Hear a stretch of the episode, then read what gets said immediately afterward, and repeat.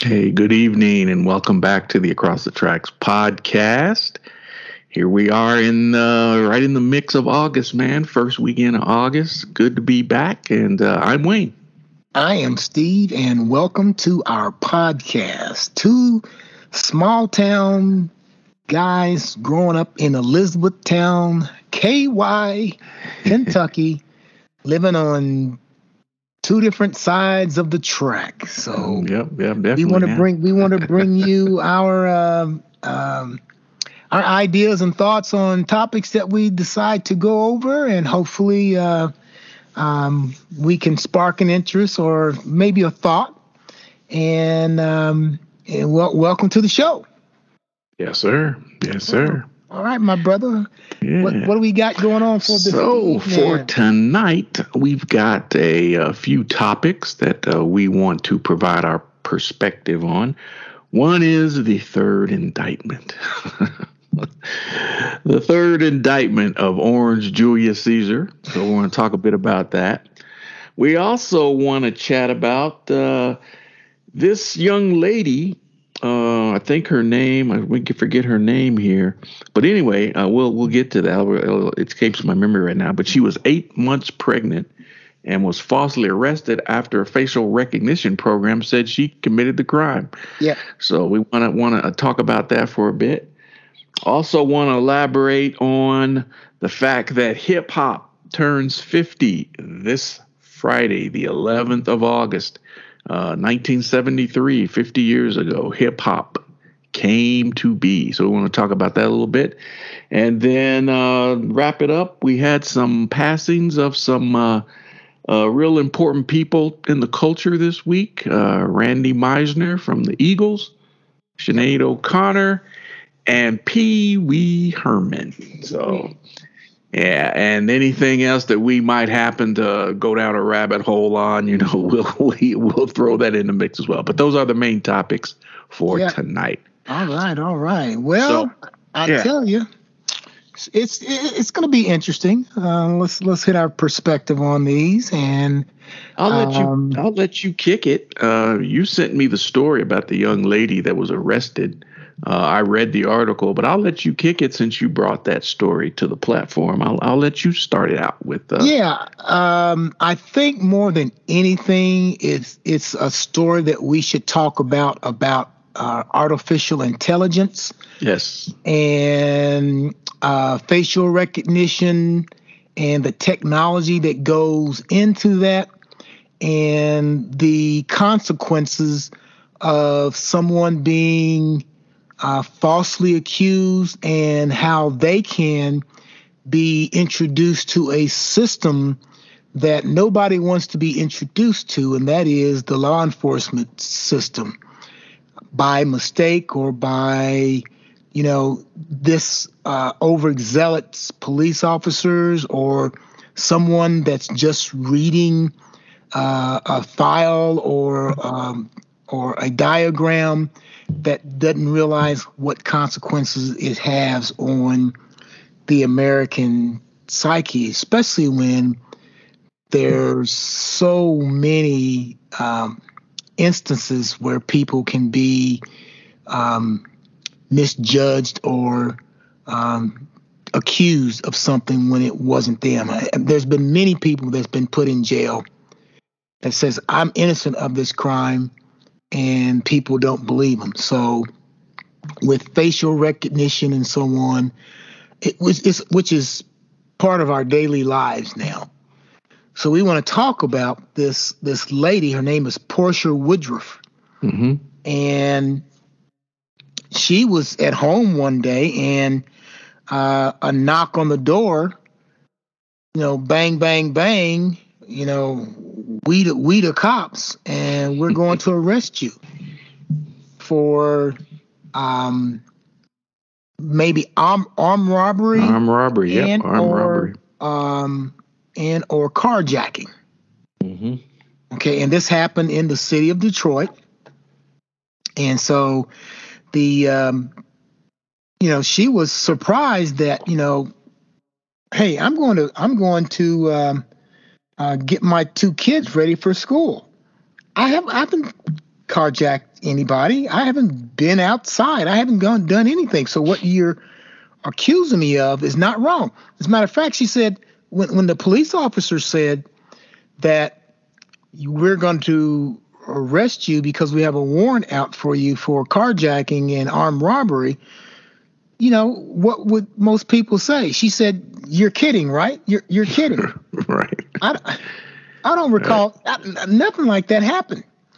So she was handcuffed out in front of her kids.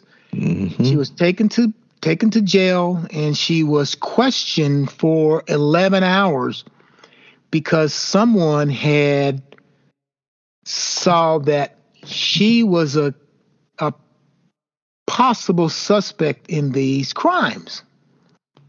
And she was there for 11 hours, and she is 8 months pregnant.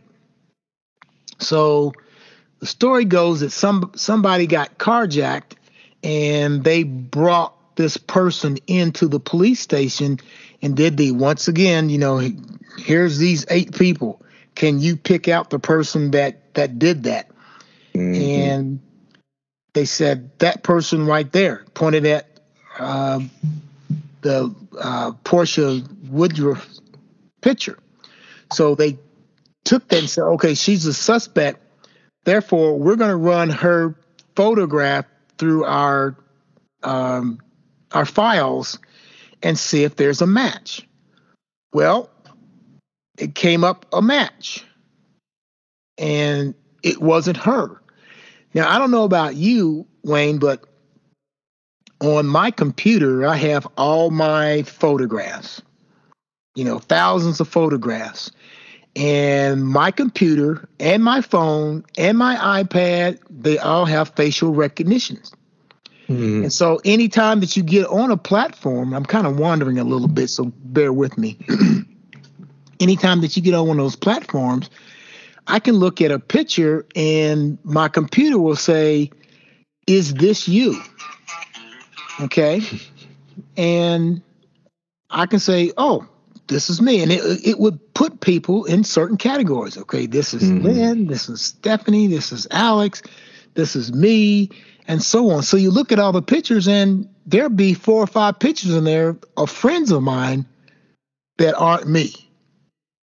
So the computer assumes that it's such a close match that they put me in there. That's the same thing that happened to this Portia Woodruff. And she had gotten in trouble something like 2015, and they had a mugshot of her like that. And so they were basing this new report on a 2015 picture of her. And this was 2021, I think it was. Mm-hmm. And so they brought her in, questioned her for 11 hours, and then accused her of the crime. So she had to go through the process of basically telling the Detroit Police Department that this wasn't me, and they didn't believe her. She says it couldn't be me because I'm 8 months pregnant. 8 months, right. Yeah. And so there was whoever the person was that said that they were carjacked said that they had been having sex with some lady. Mm-hmm. And then after the event, this person was carjacked. And they said, well, who was that person? Well, that was a person that carjacked me, and had no clue that it was the wrong person. They just assumed that people look alike, and therefore it had to be her. Yeah. And how many times has it happened? I'll tell you what. I thought a picture of somebody else was a picture of me one time. I had a track coach that said, "Look at you, Steve." I go, "How did you get a picture of me?" I went, "Wait a minute." She goes, "That's not you." I go, That's me." He goes, "The last name's right." I went, "Okay." And it was Ben Johnson. The track star, yeah. The track star from Canada. I looked at that picture, and he goes, "What? You got a picture of me?" Wow. So I thought it was me myself. and it was Ben Johnson. Same last name. We look alike. I'm like, wow. Wow, that's scary. Yeah, that's scary. It's very scary. And the other part of what that goes along with this is that when you have computers that are making decisions that are dealing with, you know, someone's possible incarceration, you better make sure that this stuff is correct, because you're going to put somebody through a lot of heartache. That's right. And this is what happened with Portia Woodruff. Right. What do you think about that? Oh, it's unfortunate that it happened. Like she said, you know, as anybody would say, if like you say, man, the police roll up to your door and said, we're arresting you for some crime. And you're like, what? Are you kidding me? And that was, I mean, that's a natural reaction. But it's like they had a photo of her from 2021. Yeah. And the pictures look nothing alike. Correct. I mean, they do not look nothing alike. So I feel bad for Miss Woodruff. She's filed a lawsuit against the Detroit Police Department, and it appears this isn't the first time this has happened. No, they've got 3 lawsuits against them now, man, for wrongful arrest based upon using this facial technology, facial recognition technology. So, you know, yeah, you better make damn sure you get it right, man, because you put people through a lot of anguish, them and their families. And now you open yourself up to litigation. And, you know, it's a shame, man. But as you said at the top of the conversation, this AI stuff is scary. Everything surrounding artificial intelligence, it's scary because people are going to misuse it. And it appears everything that has been invented, you know, technology that started out for good, somehow people get a hold of it, it gets twisted, and it ends up hurting people because people misuse it. They use it for their own gain, and it ends up hurting a lot of innocent people sometimes. So, right. And, you know, it's scary, man. It's another state of the times, as Prince said, sign of the times, man. Right. It's scary. It is scary. And let's go back. You know, when we were growing up, we used to read Dick Tracy. Yep. Right. The comic book. And mm-hmm. Dick Tracy had a TV, a radio, and communications on his wrist as a watch. Yep. You know, 60 years ago, no, that was cool. We would love to have one back then, but I never thought that would really come true. But as of right now, hell, I'm wearing a watch that I can talk to people, I can communicate mm-hmm. with, I can see pictures of. Yep. And that's part of it. And, you know, when I want to open my phone, I've got facial recognition that it will, okay, this is me. Yeah. And it, boom, it automatically opens up to it. Yeah. I'm old school in that regard. I still use passkey. I still punch in my numbers, man, because I just don't trust that facial recognition stuff. But you know what? It does make things quicker, and if it doesn't recognize you, it automatically goes to the passkey. Oh, okay. It automatically goes to the passcode. Okay. So, you know, if it doesn't recognize me, then it'll say, okay, passcode, and then you punch in your numbers. Okay. That's the safety thing right there. Okay. Two factor. Yeah. The other thing is that, you know, Lynn and I, we like going on cruises. And as far as facial recognition goes, if you think back a few years ago, nearly every person in the country has gone to the photo ID now, or driver's license, that has that little star on it. Mm-hmm. The real ID. Yep. The real ID. So what keeps the government, what keeps people from not stalking us, but what's the term I want? Profiling us. True. You know, because every new ID now, you have to have that. And that automatically puts us in a database. Yep. Automatically. Yeah. You know, when we get off a cruise ship, we used to have to declare, you know, things that we bought overseas. You know, we have to stop by customs and then have to check your, you know, your passport and so on. Not anymore. Nope. All you do is you walk on, you stand in front of this camera, and it automatically goes, you or you, beep, it turns green, and off you go. What used to be a probably a 5 or 6 to 10 minute time frame for doing that when you're standing in line with people, now it becomes 10 seconds. Wow. And they know who you are. They got your picture on file. They got your passport picture on file. When you come off that ship, they know who you are. When you go on that ship, they know who you are. So anything and everything that we have technology-wise, we're being tracked all the time.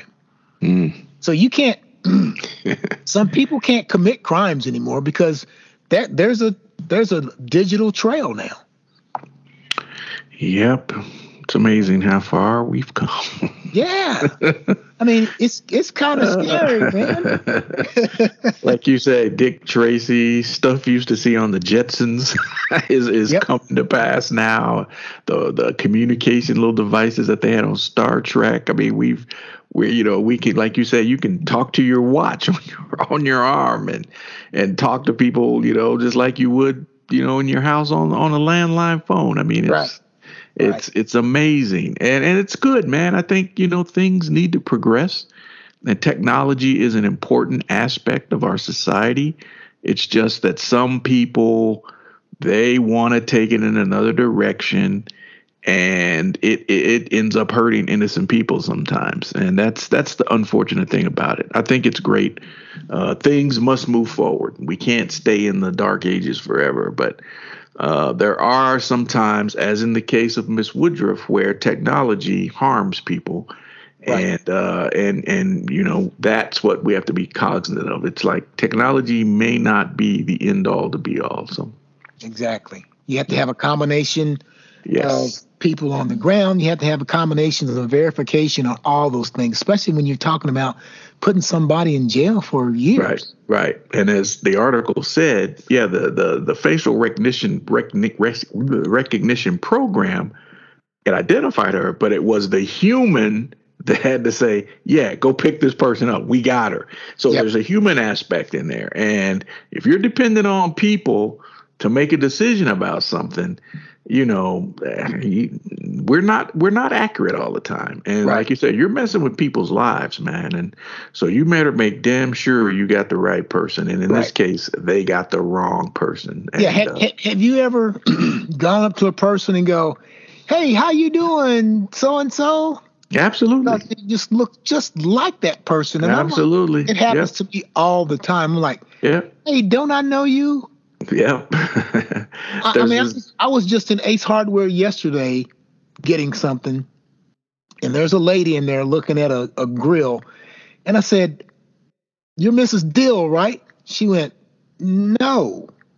I went, did you have kids go through Perry Meridian High School? She goes, yeah, I had 2 kids to go through Perry Meridian High School. I said, but my name isn't Dill. I went, oh, okay, my bad, because I swore that this was this woman. It was a match. Yeah, there's a guy, he plays pickleball with us, and I could swear, like, man, he's an engineer that used to work in the building I worked in, and I kept staring at this guy, and I said, man, aren't you an engineer that work? He said, no. I mean, he was a dead ringer for this guy. And it happens, man. It happens. And they say there's somebody in this world that looks like you. Yep. You know, they say that. I have yet to meet my what's the word? What's the term? There's a term they use. Your twin, I guess we'll use that. Yeah. But they say there's somebody in the world that looks like you. So. Yep. All right. Yeah. That's too bad, but let's transition to the next one. Transition. All right. To one of our subjects that we spend quite a bit of time on. Our buddy, our pal, Orange Julius has been indicted for the third time. Let's hope the third time is a charm. We can hope. But he's been indicted again in federal charges this time for his role in the January 6th insurrection. And, he's already started the foolishness that he's known for. Now he can say he isn't, but you're threatening people on his little social media platform. If you come after me, I'm coming after you. Yeah. And, now he said some stuff about the judge. He wants her recused because of who she is and she's against him and all this bullshit. It's like, come on, man. I don't know why they just don't lock this dude up till the trial, man. Just lock him up. I mean, that's what they do to you or I if we were threatening people. I mean, we wouldn't be allowed to threaten witnesses and judges and prosecutors. They would the sheriff would come knock on our door and arrest our asses and lock us up till the trial. He gets a pass on so many things, man. And I think the American people enough of this guy. When are they going to put him down? And I think they're getting close, man. I think they're getting close. I mean, because I think they got him dead to right on this. They got him dead to right in Georgia. I think she has a good chance of getting him. But the third indictment was handed down the other day, and, we'll see what happens. But I think August 28th is the next big date where they have to agree on either to proceed or when the trial is going to be. So they got August 28th to render that decision. But he's already into his antics. And, threatening people, and he wants to, just the same old bullshit that he's known for. So we'll see if this sticks. Your thoughts? Yeah, he just plays the game. He goes right up to the edge, and then he assumes that people are going to say, well, he didn't say anything wrong. Mm. If they come after me, they're coming after you. Right. So anything that happens to him, he tries to get people's sympathy for that. Mm-hmm. So his indictments are straightforward. I mean, he's the only person that's indicted as of right now. Mm-hmm. And there's four other unindicted co-conspirators at this time. Mm-hmm. Which means that they can be indicted later. But they want to make sure that he wants to try and basically run the clock out. He wants to wait through the end of the election. Everything that he's done is to try to keep his ass out of jail. Yep. Let's delay. Let's do this. Let's do that. Delay. Maybe I can get lucky and get elected president, and then I will pardon myself and pardon all these other people and get rid of the investigations. Throw all that stuff out. So like it never existed, and so on. Mm-hmm. That's what he's wanting. Yeah. But hopefully. This trial happened before, we get into the election scene. Even him running for president again was only to keep his own dumb ass out of jail. Yeah. That's the only reason. That's the only reason. Yeah. And we were talking about this today, man. So how messed up is this? Someone who has been to prison, they were convicted. Felony, whatever, they're in prison for that crime that they committed. They serve their time, they get out, and in a lot of places, they can vote. Yep. Their right to vote is null and void. However, you can be convicted, sit in jail, and be president and still run the country. Yeah. I mean, what is wrong with this picture? Yep. And I'm like, yeah, we're messed up, man. That again, I think last week or week before last, the last show we had, the Constitution needs to be revised and updated to eliminate a lot of the foolishness that's going on now. Because a lot of this stuff that's happening, the Constitution it's dark on a lot of this stuff. Yeah, it needs to be updated to reflect the times that we are in. And the fact that this guy, if he gets the nomination and if he becomes president again and he's sitting in a federal prison or somewhere, he can still run the country. That is a farce. But someone who has paid their debt to society, their rights to vote as a citizen of this country are taken away. That's right. Bullshit. Yep. He's able to get a whole bunch of other folks, all those people on January 6th mm-hmm. that are convicted, guess what They can't do now? That's right. That's right. They listen to this fool.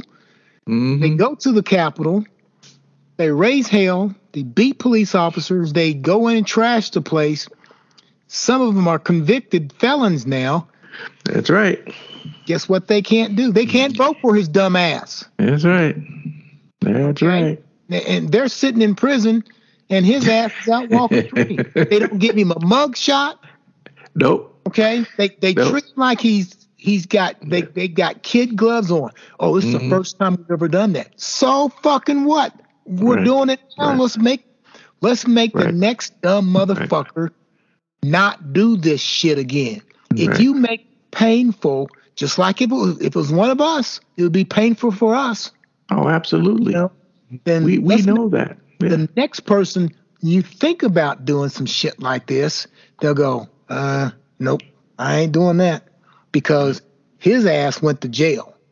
His ass is in prison. Right. He can't run for office anymore. He can't do this. He can't vote anymore. Mm-hmm. So if you want to do that, go ahead. Yeah. That's like all the people he says, come out and stay, come out and see me, blah, blah, blah. He's sad. The man is sad. And sometimes I'm not going to say I feel sorry for his ass. He has nobody in his corner. Nope. His wife doesn't even fucking show up for him. Nope. Now his kids, you notice his kids haven't been around either. His kids ain't showing up. Nope. His son-in-law ain't showing up. Hell, his grandkids ain't showing up. He's only by himself when he goes to these court appearances. Mm-hmm. You brought it up yourself, bro. Yeah. Yeah. He's, his little diatribe he gave the other day, like, it's a sad day in America.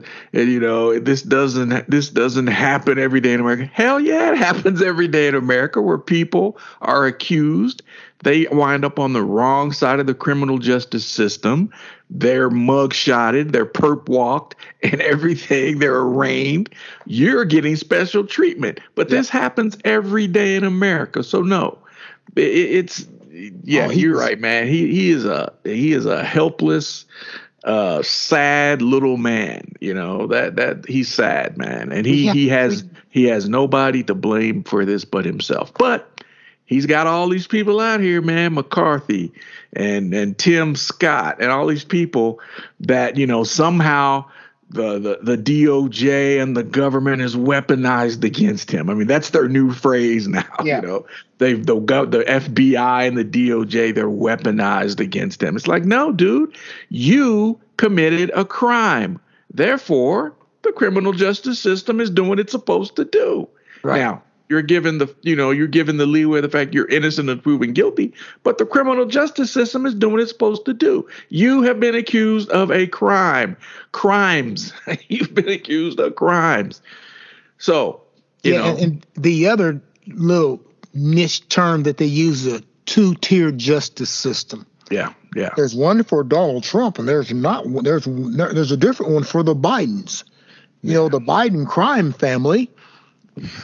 And Donald Trump, he's our savior, and people, oh my God, people really believe that that coward, that punk, that sissified punk ass New Yorker is their savior.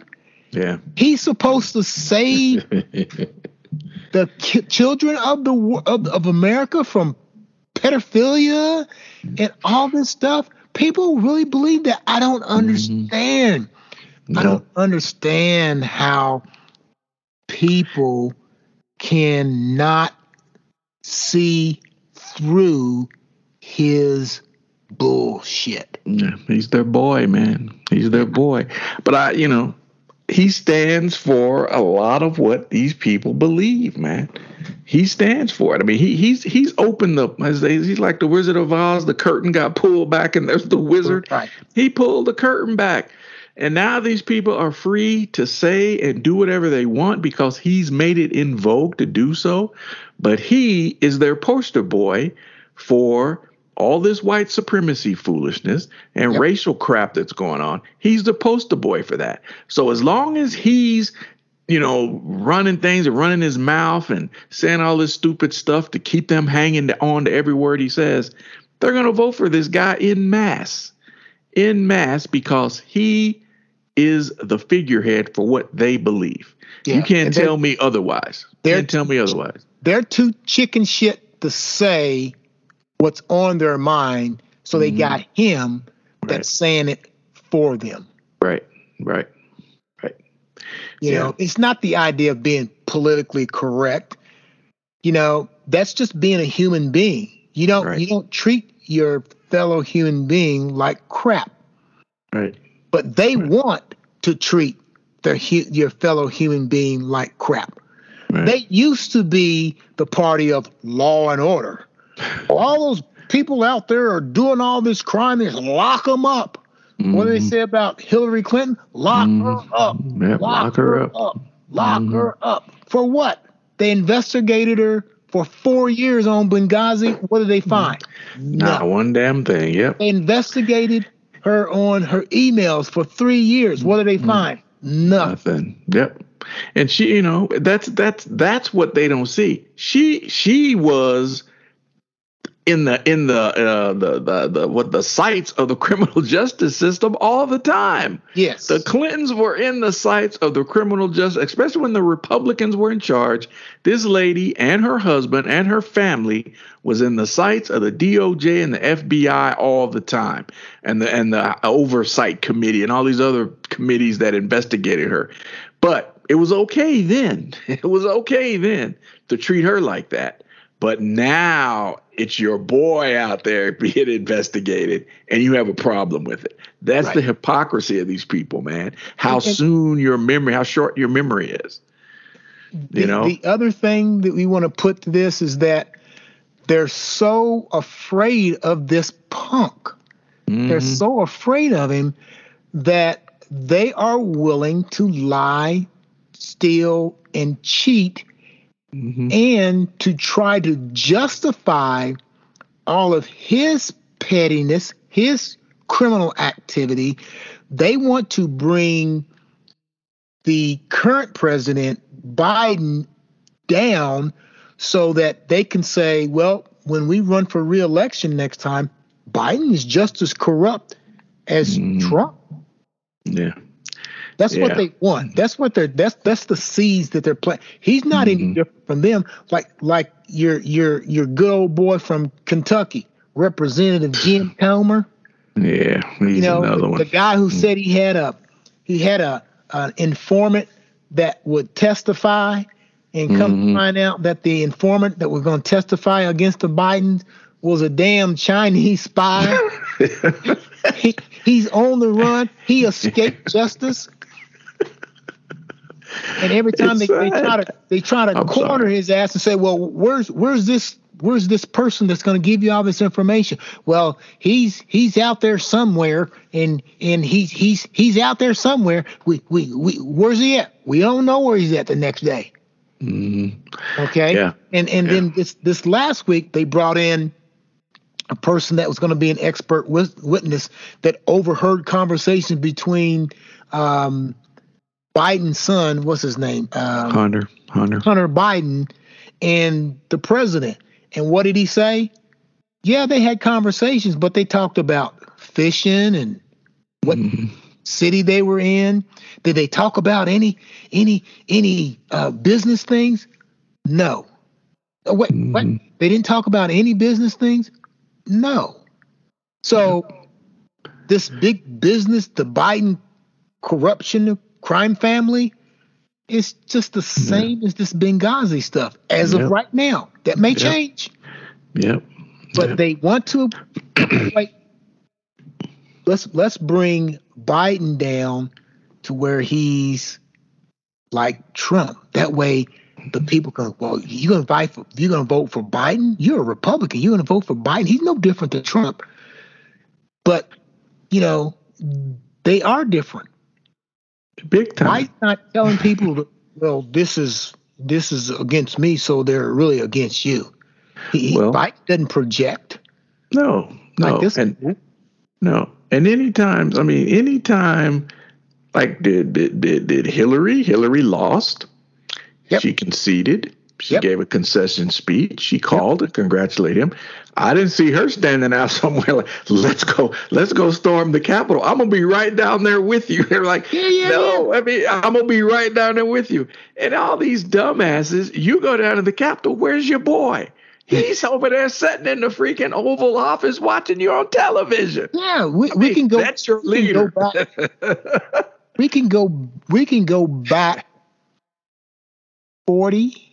No, we can go back 60 years, and we can go back on 240 some years.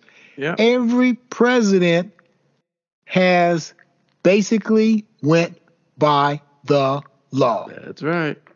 There's always been a peaceful transition of power. Always. I mean, if you go back, Al Gore, even in 2004, was it? No. Yeah, 2004. Yeah, no, 2004. 2000. Yeah, 2000. Yeah, 2000. 2000. Yeah, yeah. Yeah, 2000. And if anybody had the right to be mad, it was him. I mean, he lost Florida by 531 votes. A hanging Chad. Yes. Not 7,780 votes in Georgia. It was 530 votes. And then the Supreme Court basically said, we're not counting anymore. Right. And they were, he conceded. Yeah, he conceded. But Al could have, like, let's go down here. They stole this. Let's go storm the Capitol. Yeah. But no, Al did what a politician does. Hey, he conceded. He lost. He wished Mr. Bush all the best, that he would do a great job for the country, and moved on, man. Right. But Mitt Romney did it. Yeah. This guy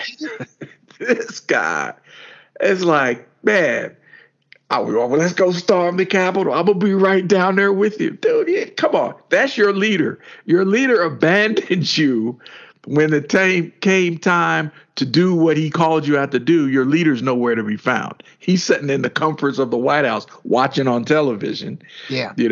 But that's your leader. Yeah, that's your leader. That's the guy who these people are afraid of. And for the life of me, I don't know why they're afraid of this guy, man. Nobody wants to call him out. We got to tiptoe around him. He's a punk ass president. He's a punk ass. It is a position. Yeah, it is not because you're in that position don't mean that you can't do wrong. That's right. And once you are a former, you are a former. Your ass is the same justice as everybody else. But no. That's right. Department of Justice has come up with some rules that says that you can't do this only because when it gets into the election, we don't want to sway the election. And then fucking Jim Comey, he did just that. He went against the judicial rules and basically said, well, Hillary found this information out. Hillary Clinton, 10 days before? Mm-hmm. Sabotaged her chances. Yes. Yeah. Sabotaged her chances. Otherwise, we wouldn't have had this fool for 4 years. Yeah. Yeah, we wouldn't have had this fool. But he's on the docket again.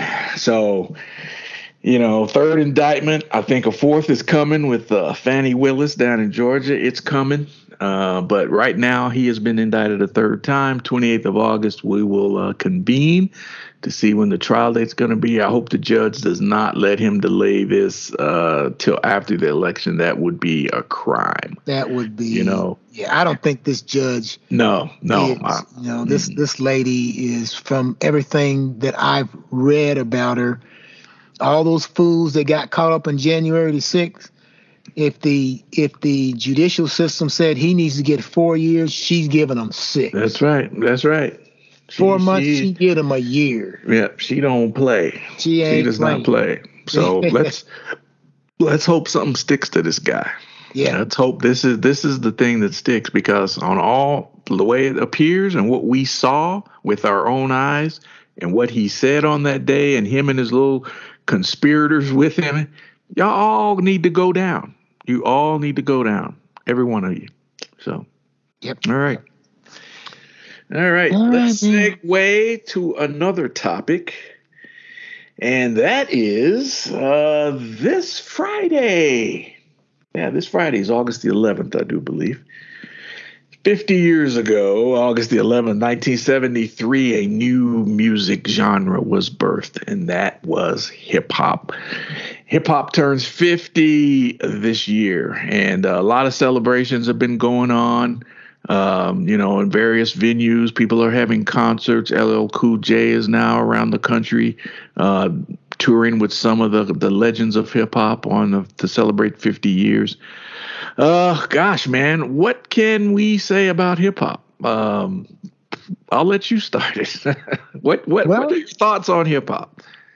The biggest thought to me is that it's a transition from the old school to new music with old school samples. Rap is rap. Rap is hip hop. Hip hop is rap. It's just a new genre that people thought it's not going to last, and it's continued to be out there. Now, I must admit, hip-hop from back in the day isn't like hip-hop today. Most definitely. I mean, the artists are different. Their styles totally different. It's just transition. Hip-hop has gone from being the brand new art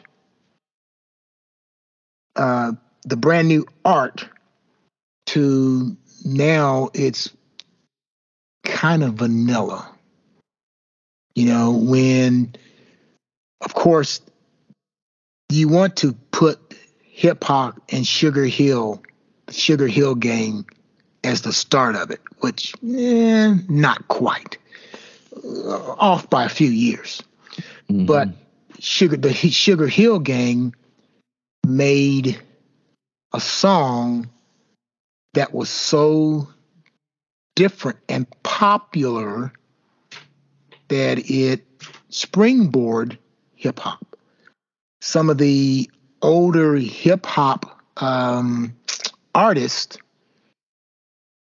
didn't really like Sugar Hill and Rapper's Delight. They didn't like it.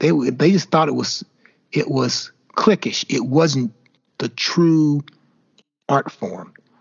It wasn't what Kurtis Blow and Big Daddy Kane and I listen to nearly every day. Kool Moe Dee, mm-hmm.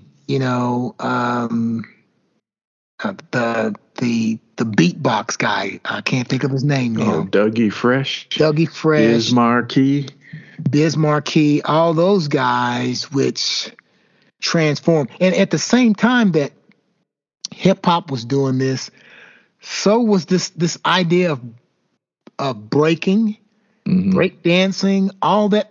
All that kind of flowed through this change of music from the Motown sound to basically, let's talk about what's going on in our community.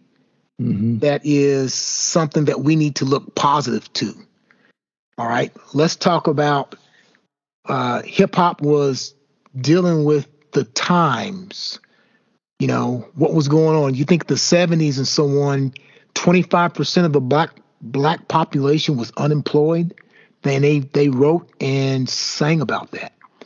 A lot of brown and black folks and people were hooked on all types of new drugs that were coming in, and cocaine and crack and freebasing, and all these things were happening back then.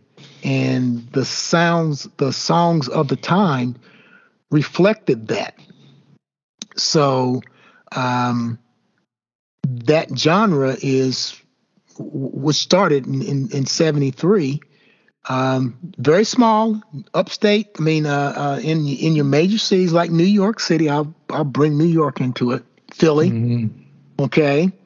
They were the foundations of hip hop today.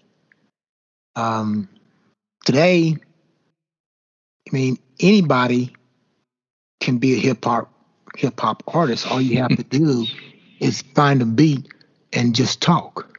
You're not singing, right? You're just talking. You know, it all sounds the same. It's all monotone. You know, there's no pitch reflection or anything like that. It's all they all sound like Lil Wayne. Yeah. They all sound the same. The beat may be slightly different, but to me, I listen to hip hop for the beat. I don't listen for the song because they can't sing. To me. Right. You know, I can talk, you know, I walked out the street and went to a store and fell on the floor, you know, because nothing changes. They're just talking. They're not singing. I digress. I'm sorry. What about you? Oh, gosh.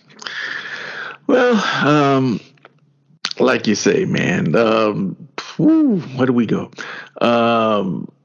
Some people, and you hit on it a bit, that did hip hop, did rapping, you know, really start in 1973? Some people say it did. Some people will say no. Some people will say that the first rapper was, some people have said it's Pig Meat Markham.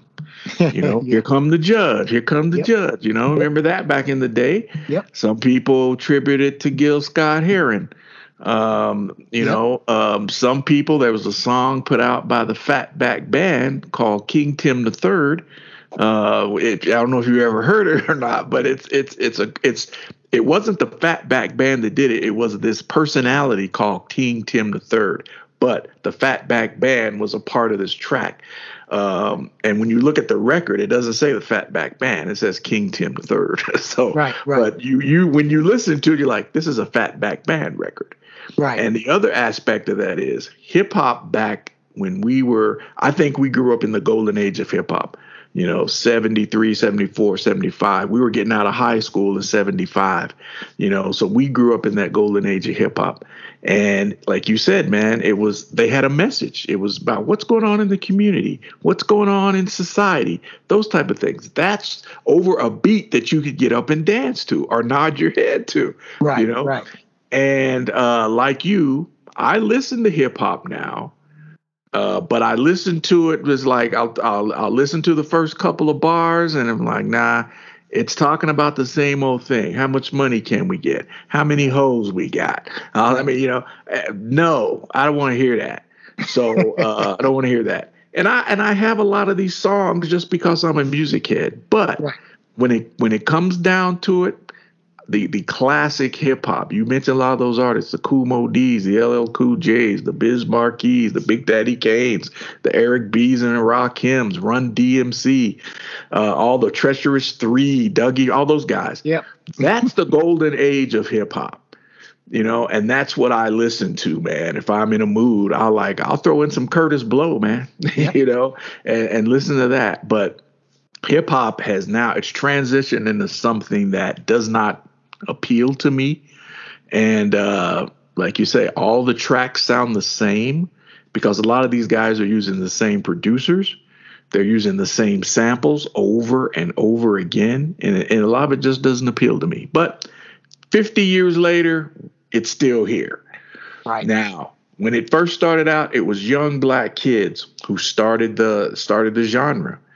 And as I told my daughter, she grew up, she sort of came at the end of the MTV age. We grew up also in the MTV age. And you remember quite well, MTV would not play hardly any music by black artists. Prince and Michael Jackson was probably it. Right. You didn't hear any hip hop on MTV till they started Yo! MTV Raps. And then you started to hear a lot of hip hop music on MTV.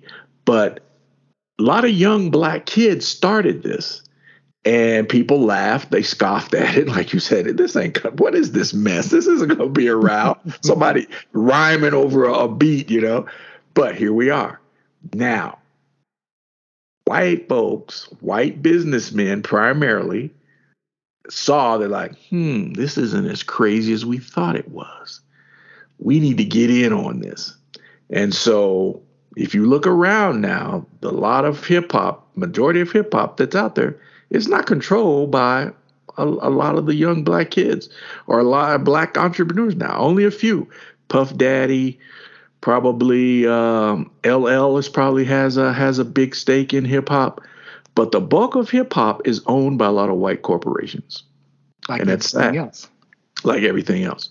And so a lot of this music that's being pushed out now that isn't socially conscious, that speaks to the, it doesn't speak to anything that like, it's trash. A lot of it is trash because throw a few dollars at a lot of these young kids and they'll say whatever you want them to say over a beat. And they get paid and you're reaping all the benefit. It's not the black community that's reaping this. So that's what saddens me about hip hop is like we started this and we've lost control of it. So, but hey, we're here. It's 50 years, a great anniversary to celebrate from a guy doing a block party back in 1973. And here we are 50 years later, still talking about it. So yep. I want to go regress for one other thing. Let's go back to the spring of 1970. Yes. People moving out, people moving in. Why? Because of the color of their skin. Run, run, run, but you sure can't hide. Now, you know what song I'm talking about, right? I do. The Temptations. The Temptations. Okay. Ball of Confusion. I think we even did a little thing on that. We did. To me, that was the first rap song because the Temptation was the first to have that flow in that song. And they were dealing with societal events. Mm-hmm. People moving out, people moving in. Why? Because of the color of their skin. Run, run, run, but you can't hide. Yeah. Okay. Yeah. Yeah. And that was the spring of 1970. Yeah, Vietnam was still going on. And that was the social consciousness of that song. Marvin Gaye's What's Going On. I mean, if you could put that to a beat back then, it would be hip hop, but Marvin Gaye was all R&B. Yeah. Or Inner City Blues. Inner City Blues. Inner City Blues is that the beat of that song is incredible.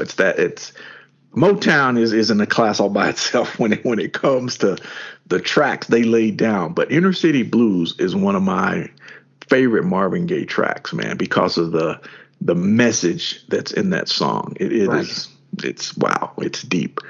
But and a lot of the good early hip hop, they had some socially conscious messages in it, you know. But now, man, I'm just like, what the hell is this, man? Woo! There's this song, man. I know you may have heard it, you may have not. But the artist is called I can't remember her name, but the name of the track is called "Pound It Down." That's the name of the track. Mm-hmm. And the line in the track says, "My coochie's pink, my asshole is brown." I mean, that's what she's rapping about in the song. Yeah. I'm like, wow. I don't know who that appeals to, man. But there's all these people that love to go and spend dollars at strip clubs and stuff like that. That's what. Wow. This is you know what my daughter and that era of kids, that's their representation of hip hop. So I'm so glad my daughter was, you know, got into my collection and started listening to some vintage stuff because, you know, she can separate the good stuff from the junk, you know. Yeah. You know, and she knows, like, you know, if I get in the car and she's got it on, I'll be like, what is this we're listening to? And she'll like, okay, Dad, you know, she'll put it on something like, okay, I can relate to this. But a lot of this stuff now, it doesn't speak to anything except what we know is, you know, getting money, getting bitches and hoes and, you know, who did I kill last night with my Glock and all this foolishness. That's like that's not lifting up our community, and it's not telling anybody anything about the societal ills within the community, as a lot of the early rap classics did. So right, and even let's go back to Kool Moe Dee for a second. Wild Wild West. Yes. Okay, he wasn't talking about shooting people throughout that whole song. No. He says basically, you come in the neighborhood, we'll beat you up. We're not talking about killing you. Right. We'll beat you up. We'll fight. Yeah. We're not gonna take out a Glock or AK and spray you. Right. Right. You know, he says, I'm gonna fight you like a man because I'm gonna put up my hands. Right. Right. And that's what kids don't do today. I mean, a lot of these young people that are out there shooting, they're cowards. Mm-hmm. Pick up a gun. It makes you powerful. Yeah. Makes you powerful. Makes it. Yeah. You can beat anybody up with a 9mm bullet. Yeah. Okay. Yeah. So you, if you had to name one hip hop song that you got it on heavy rotation on your thing, what would that be? Oh man, I listen to it every day that I walk. Just about. It's part of that walking playlist. Right. And that is, I Go to Work. I Go to Work. Kool Moe Dee. I Go to Work. Yeah. Yeah. Yeah. I listen to it all the time, man. Yeah. Yeah. All the time. That's it for me. Yeah. I would have to go with The Message. Grandmaster Flash and the Furious Five. Yeah. There's so much imagery in that song, man. It's you can see it, you know. And at the end of the song, where they're standing on the street corner talking about, hey, man, you see blah, blah, last night. And, oh, man, her mom got shot, blah, blah, blah. And the next thing you hear, the police siren come up and the cop's like, what the hell y'all do? Get your ass in the car. He's like, nah, man, what are you guys, a gang? Nah, man, we're down with Grandmaster Flash and the Furious Five. He said, what is that, a gang? He's like, nah, man. And he locks him up, you know, throws him in a police car. Who knows what happens after that? But yeah. There's so much imagery in that song, and the messages about, you know, the kid don't want to go to school. He wants to be like the big money makers and the pimps and the pushers and the panhandlers, you know, and it'd be the imagery. So that's it for me. Man, it reminds me of Stevie Wonder's Living for the City. Yes, Living for the City. Yes. Yeah. Great parallel. Yes. Yeah. So salute to hip hop at 50.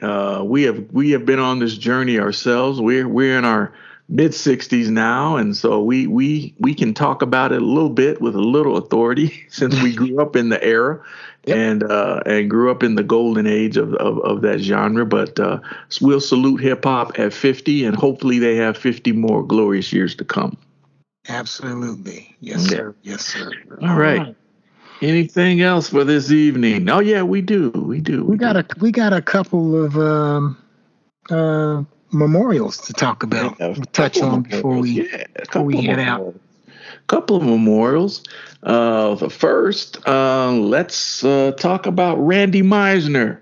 Okay. The Eagles. Eagles, man. Eagles, one of my favorite bands. Not the favorite, but I'll put them in my top. Top 20. Yeah, I would say they're in my top 15, 20. Got them on my, I'm dating myself. I got them on my iPod, got my Eagles playlist. Yep. But, man, he's one of the founding members of the group.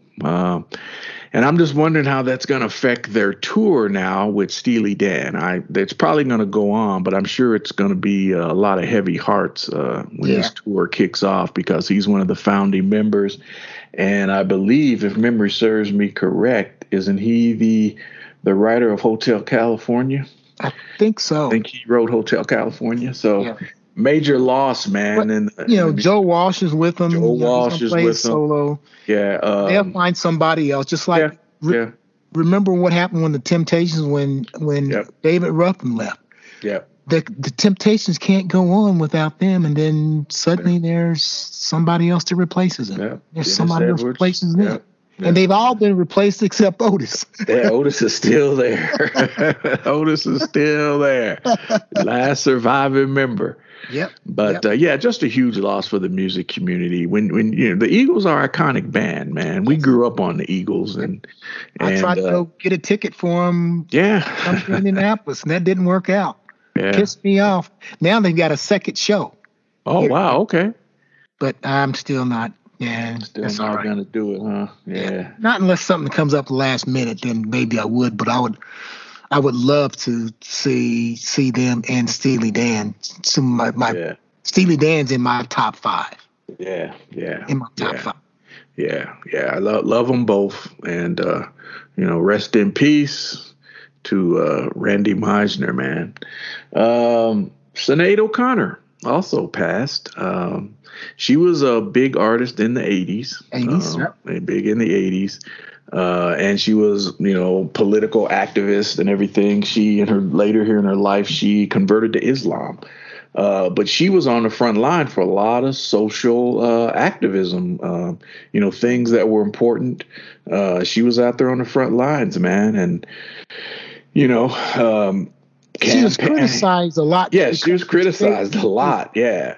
She was criticized a lot, but that didn't deter her, from doing what she felt she needed to do to speak to a lot of the things that were wrong about society. So I love her music. I got 3 or 4 of her songs on my playlist. Of course, Nothing Compared to You is on there, which Prince wrote for her.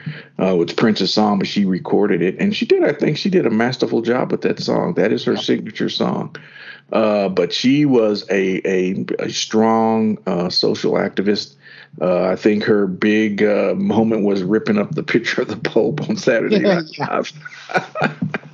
And she got raked over the coals for that, man. But she was calling out these priests, man, who were abusing, these young boys and carrying on, man. And the Catholic Church wasn't doing anything about it. So I applaud her for that. But she has passed, and her music's here to listen to. We'll continue to enjoy it. I don't know if you have any Sinead O'Connor in your mix, but I like her music. She has a couple other tracks that they have. I can't remember the one that they have besides Nothing Compares to You, but it's a nice track too. But rest in peace and power to her. Yep. And last but not least, Paul Rubens, also known as Pee Wee Herman. Now, were your kids into Pee Wee Herman? No, Pee Wee was before them. They were into Ninja Turtles. Okay, the Ninja Turtle era. Okay, that's probably the same as my daughter. Yeah, Pee Wee was before that. Them. Yeah. Yeah, he was innocent, innocent character, at least, when you look back, and, a guy in a red bow tie and a gray suit and these platform shoes, man, talking all corny and carrying on. But, he was an innocent character. That's what he played. And I didn't have a problem with Pee Wee. No. As some people now, I don't think Pee Wee could exist now in the era that we're in now, because somebody would find fault with him. But he was a character. And, Pee Wee's Playhouse, and I think he had a movie. Couple of movies. Yep. And, he even had a dance after. He even had a dance. That's right. The matter of fact, do you have the track? Oh, it's called Pee Wee's Dance by Joe Ski Love. It is a classic. It came out in the 80s. It's a classic. I think it was sampled off of Herb Alpert, wasn't it? Yeah. It's the big. Yep. Yeah. So, yeah. Tequila. Yeah, that. Yeah. And Pee Wee's Dance, Joe Ski Love, man. And when I heard he passed, man, let me put on Pee Wee's Dance. But he got himself in a little trouble, later in his life, and hey, it happens, man. And he had a comeback. He had a comeback. That was it. He had a comeback. So it's being raped over the coals. Right. And that's why I don't think he could exist now. The way people cancel people immediately, they don't want to give people a second chance. I don't think he could have survived if he had did the thing he did then. I don't think he would have had a comeback. They would have canceled him, man, way out.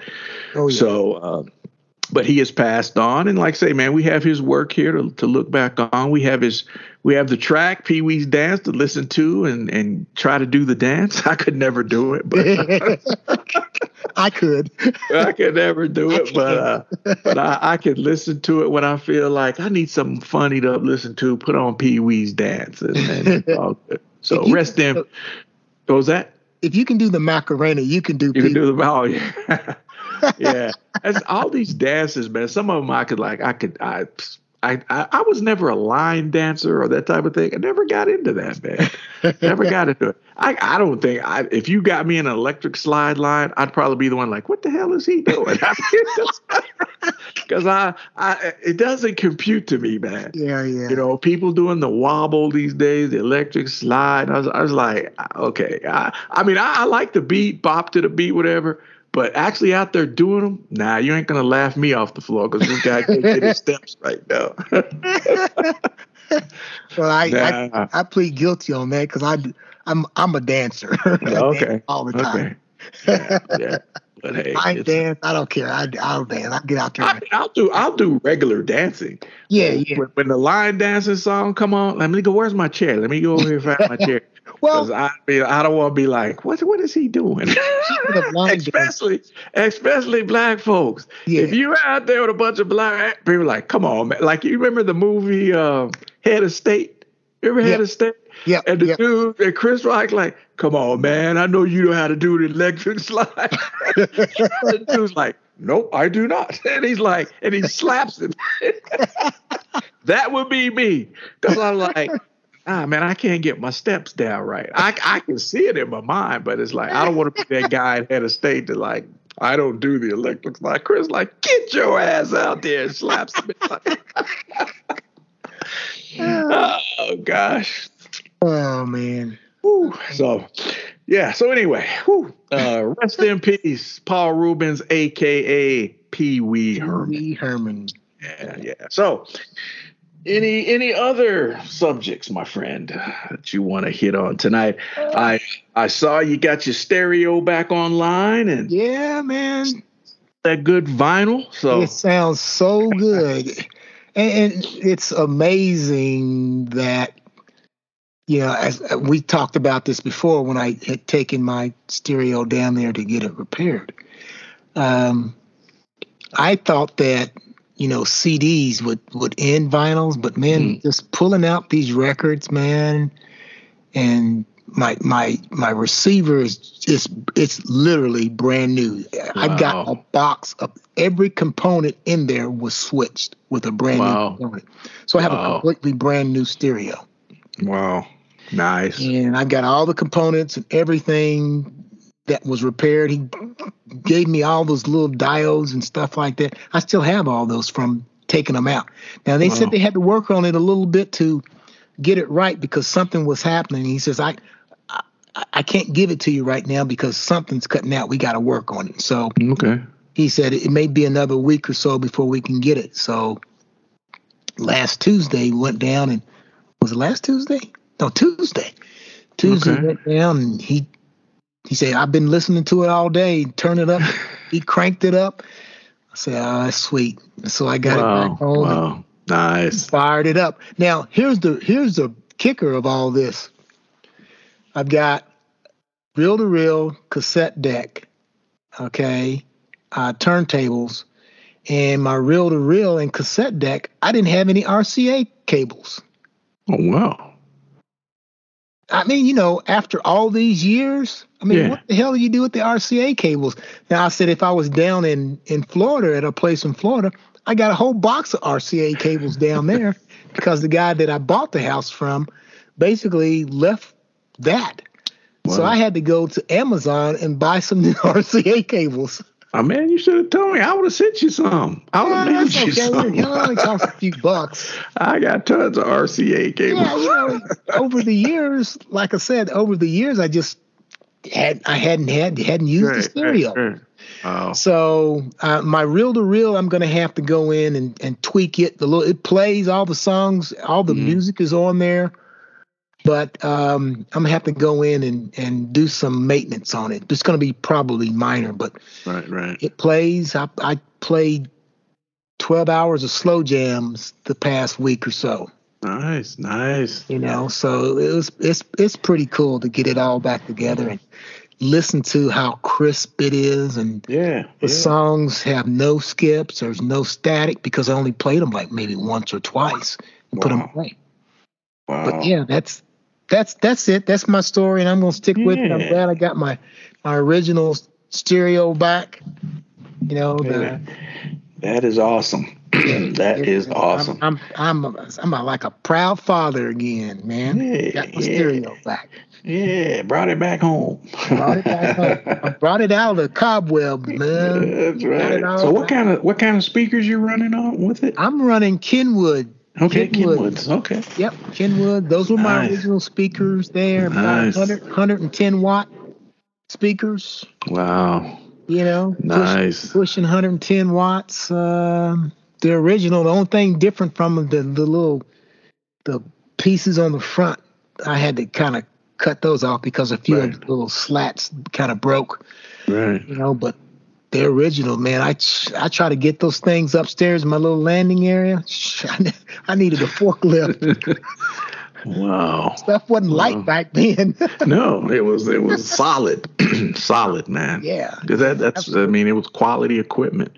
Another little music story, man. I was on the internet the other day, and I was just looking through YouTube, and there's this series they have on there called What's in My Bag.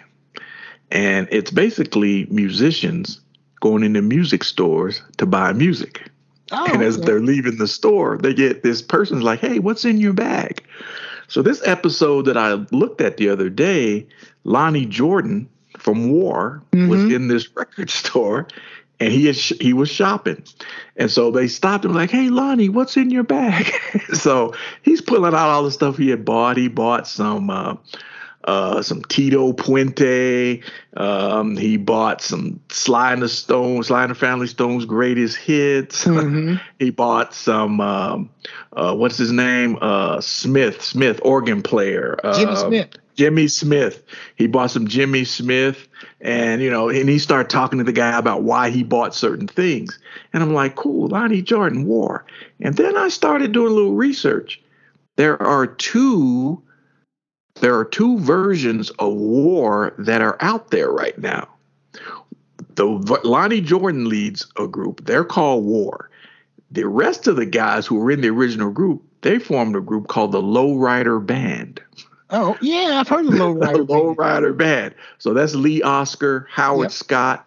And I forgot who else. It's three or four of the original members are in that. And then Lonnie Jordan leads this other group.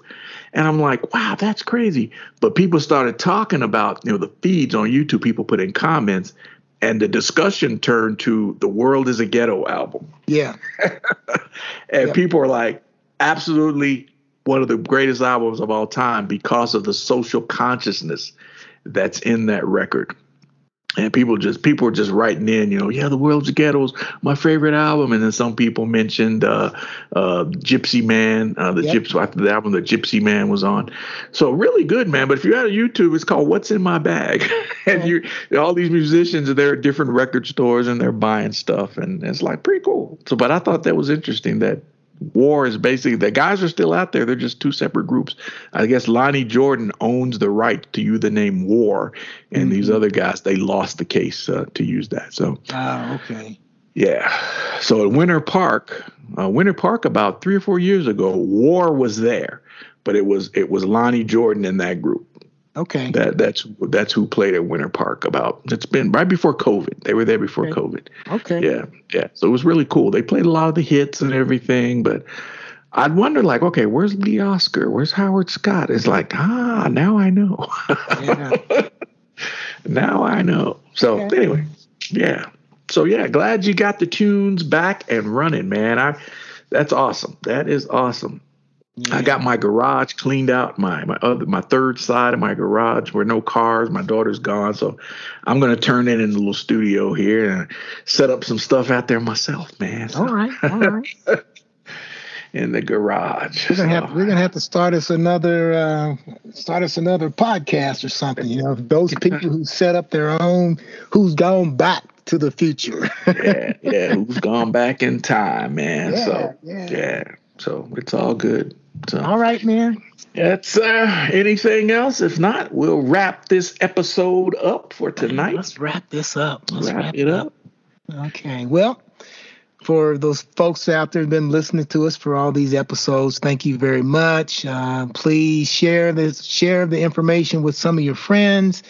If they, taking a long drive or something like that, and they want to, make that drive end a little bit quicker, then put on Across the Tracks, because we got a lot of interesting topics that we deal with that may. They make your drive go by a little bit quicker, as long as we hit those roads like my partner does. He's hitting those 14, 16-hour drives across the country about 3 or 4 times a year. So, We're probably doing a repeat on our podcast. Hey, I got a lot of stuff on repeat. But if you're interested, just turn us on, and share the information with some folks. Absolutely. Right. With that, I'd just like to change up this time and say arrivederci. And I will bid you sayonara until we meet again. Sayonara. The views and opinions expressed in this podcast are of those of the individuals and do not reflect on the official policies or positions of any government or corporation.